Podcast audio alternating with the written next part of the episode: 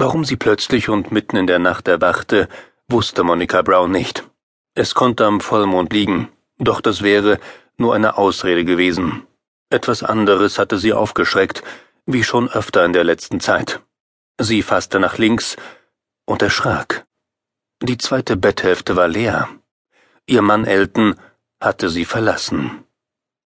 Das musste sie instinktiv gespürt haben. Sofort schlug ihr Herz schneller. Eigentlich war das Verschwinden ihres Mannes aus dem Bett kein Problem. Viele Menschen standen in der Nachtmitte oder den Morgenstunden auf, um zur Toilette zu gehen. Aber bei Elton Brown war das nicht so. Er war in der letzten Zeit des Öfteren in der Nacht aufgestanden oder aufgestanden worden, wie er immer behauptete. Albträume hätten ihn dazu gebracht. Aber er war stets zurückgekehrt und wieder ins Bett gestiegen. Darauf wartete seine Frau auch jetzt. Zudem horchte sie auf die Toilettenspülung, aber auch da war nichts zu hören. Es blieb alles still. Je mehr Zeit verging, desto größer wurde die Besorgnis der Frau. Sie dachte nicht nur über Eltons Verschwinden nach, ihr fiel auch wieder ein, dass sich sein Verhalten in letzter Zeit geändert hatte. Er war so furchtsam geworden, besonders in den Nächten. Er hatte jedoch nie eine Antwort auf ihre Fragen gegeben und war immer sehr still und bedrückt gewesen.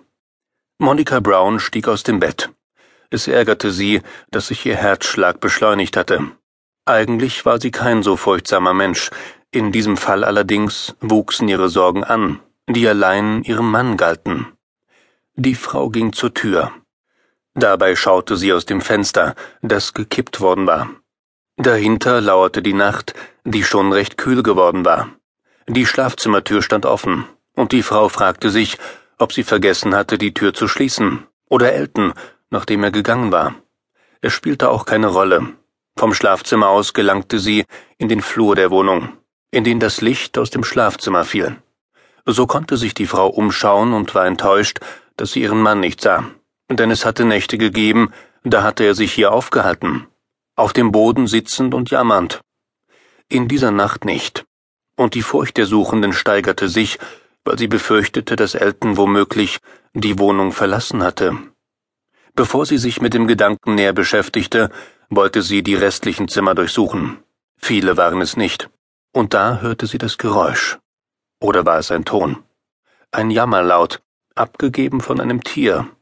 So hörte es sich zumindest an, aber daran konnte sie nicht so recht glauben. Es hätte auch ein menschlicher Laut sein können, und in Monica Brown stieg eine Ahnung hoch. Irgendwie wollte sie nicht, dass sich diese Ahnung bewahrheitete. Trotzdem war sie froh, dass sie den Laut hörte, der von einem Menschen stammte. Sie musste sich einen Ruck geben um zu ihrem Ziel zu gelangen. Es war die geschlossene Tür des Einbauschranks. Als sie davor stand, nahm sie das Jammern deutlicher wahr und wusste nun, dass es die Stimme eines Menschen war, ihres Mannes. Sie zog die Tür auf und starrte auf ein Bild des Jammers. Elton hatte sich in die Kammer hineingequetscht, er hockte dort zwischen Putzmitteln, Besen und Eimern. Die Beine hatte er eng an den Körper gezogen, den Kopf hielt er gesenkt, die Stirn hatte er gegen die Knie gedrückt, und aus seinem Mund drang dieses jammervolle Stöhnen. Monica Brown atmete erstmal tief durch. So stark hatte ihr Mann noch nie reagiert. Er jammerte weiter und er schien sich kaum beruhigen zu können. Sie senkte den Blick und sprach ihn an. Hey, Elton, was ist los? Was hast du? Er schüttelte den Kopf. Bitte, du bist nicht mehr in deinem Bett, sondern ganz woanders und ich habe dich in unserer Abstellkammer gefunden, und jetzt würde ich gern wissen, wie du hierher gekommen bist und was dir so große Angst einjagt. Erneut schüttelte ihr Mann den Kopf. Er jammerte weiter. Er zog dabei die Nase hoch, und seine Frau sah, dass er anfing zu zittern und so etwas wie einen Schüttelfrost erlitt. Monica Brown war klar, dass es so nicht weitergehen konnte. Wie so oft musste sie ihrem Mann helfen und ihn wieder zurück ins Bett bringen.